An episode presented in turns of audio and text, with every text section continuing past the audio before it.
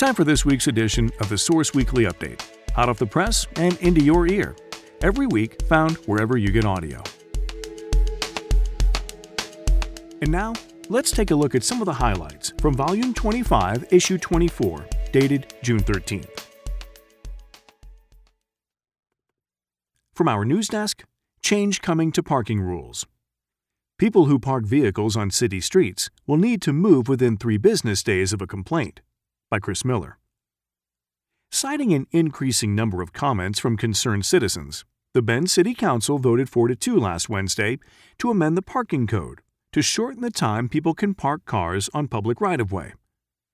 The vote changes the maximum from five calendar days to three business days.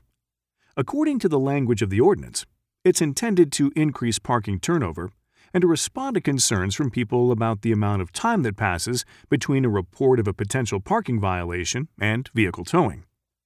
Councillor Bruce Abernathy said during the meeting that he supports the move and proposed the possibility of a sliding scale fine for repeat offenders.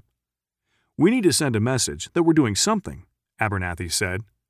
When a parked vehicle is reported to Bend Police Department, one of six volunteers responds to the complaint, says Anne Aurand, City of Bend Communications Director.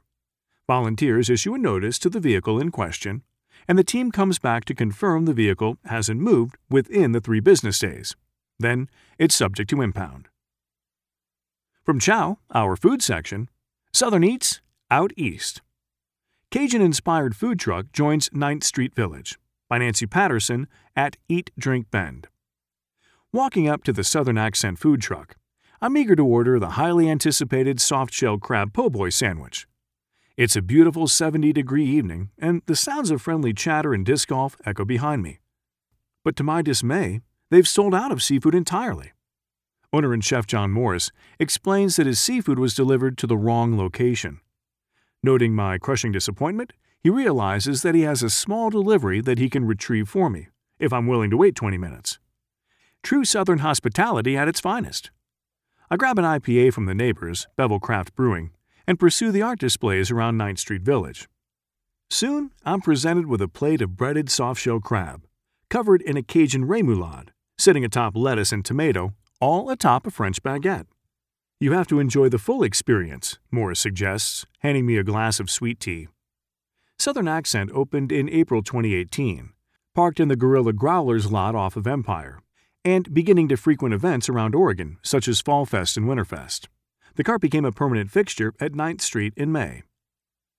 I wanted to provide a space where we could grow our fan base in a convenient location, says Morris. And loyal they are. Customers flock to events and festivals to get their fix for Southern Accent's fried shrimp po' boys and jalapeno cornbread waffles.